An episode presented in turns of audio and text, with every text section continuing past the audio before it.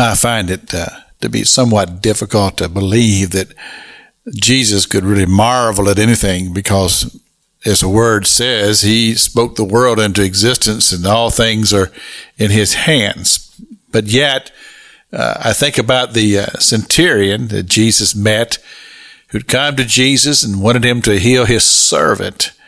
And then he turned around and says, You don't need to come to my house. He says, Because I'm a man under authority.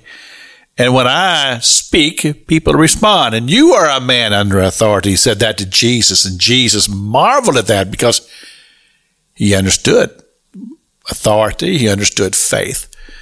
And then I find here in the book of Mark that uh, once again it says that Jesus marveled because of the unbelief of those of his own hometown.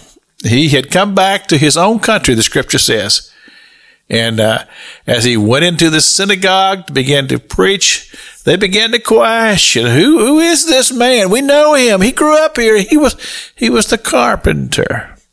And uh, so Scripture declares here that he wasn't able to do any greater mighty works. He just healed a few sick folk, and that was the end of it.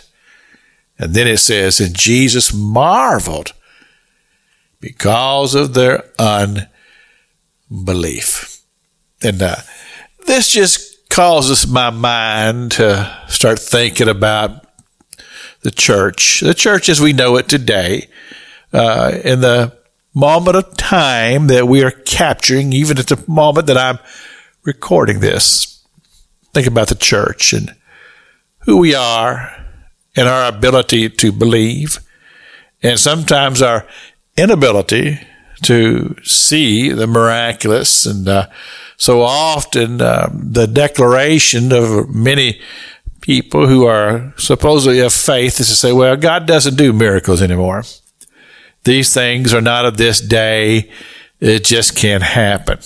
And I believe that if Jesus were here with us now, he would probably marvel about our generation as he did those of his own hometown because they just could not grasp who Christ, Jesus Christ, the Son of God, truly is.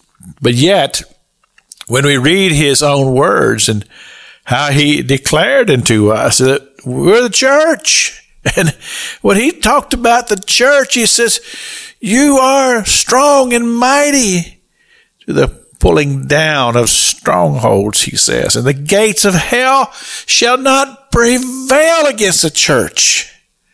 Those are the words of the founder of the church as he spoke it into existence there in the 16th chapter of Matthew when he said, Upon this rock I will build my church and as Jesus envisioned the church, he envisioned it to be strong and powerful and anointed through the Holy Spirit.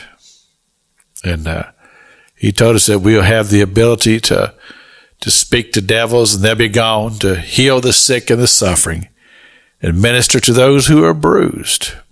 Again, I I asked myself, would he marvel at what he sees? In the church today. This is Pastor Jack King with the gospel on the radio broadcast.